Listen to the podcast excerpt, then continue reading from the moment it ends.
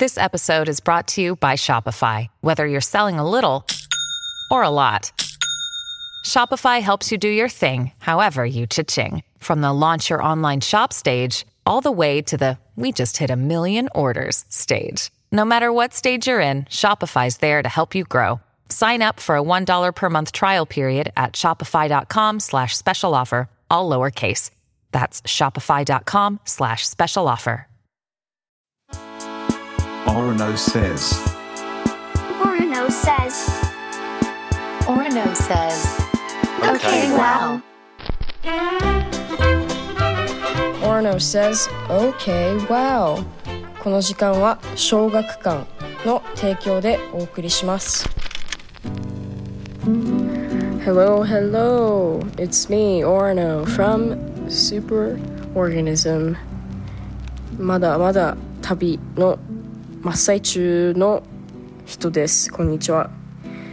えっと、今回は、えっと、自分は国立公園が大好きなんで、最近行ってきた国立公園の話をしたいと思います。一つ目は、えっと、オハイオにあるカヤホガバレーナショナルパークっていうとこなんですけど、オハイオの大きい町がクリーブランドってとこがあるんですけど、クリーブランドのちょっと郊外下ら辺にある、えー、と国立公園で、うーん結構なんだろう、初心者の人でも全然行ける場所だと思います。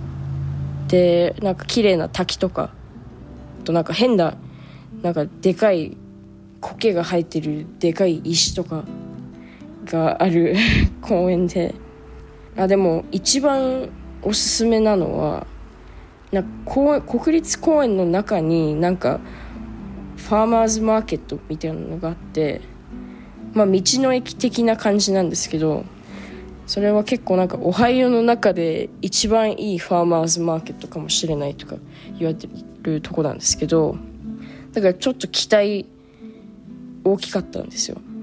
あんまり何、何でもあんま期待しないようにしてるんですけど、ここはちょっとここはちょっと期待してて、で超えましたね。ここはめっちゃ新鮮なフルーツがたくさん、いろんな種類のフルーツがあって、あと野菜とかもすごい、もうなんかこれぞ野菜みたいな、これぞ果物みたいな感じのバイブスでしたね。あといろんな自家製ジャムとか、あとね、そこのレモネードがめちゃめちゃうまかった。あんなに美味しいレモネードは飲んだことないですね。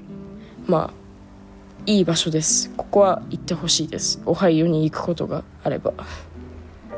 まあ国立公園でも難しいハイキングのコースとかってあると思うんですけど、ここのは比較的に簡単めのがいっぱいあるって感じなんですよ。けど多分ヨセミテとか行ったらもっともっと難しい上級者向けのハイキングコースとかが多いっていう感じですね。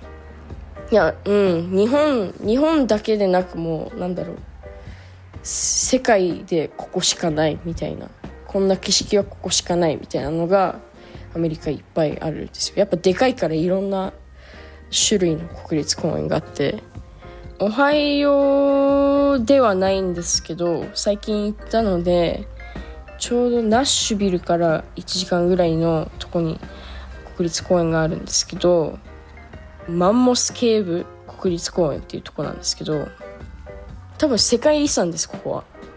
で、洞窟です。めちゃめちゃでかい洞窟です。で、なんかな何人ぐらいいたかな、にじゅうにんぐらいかな、結構割と小さめのグループで洞窟をランタンのみで探検するっていうツアーなんですけど、でなんか本当異世界といえばマンモスケーブはめっちゃ異世界です。なんか多分ここは、えーと、一番世界で一番長い洞窟のシステムで、いまだになんか新しいエリアを毎年毎年見つけてるらしいです。なんか自分すごいなんか狭いエリアとか暗いエリア好きだから、結構ハマりました。ここ住みたいなってずっと考えてました。この番組ではメッセージを募集しています。感想、相談、何でも OK。 読まれた方にはステッカーをプレゼントするので遠慮なくどしどし送ってください。えっと、アドレスは オーケーワウ アット ティービーエス ドット シーオー ドット ジェーピー。 Alright, thank you for listening. I'll talk to you next week. It's me, Orono, and goodbye. Orono says, OK Wow. この時間は小学館の提供でお送りしました。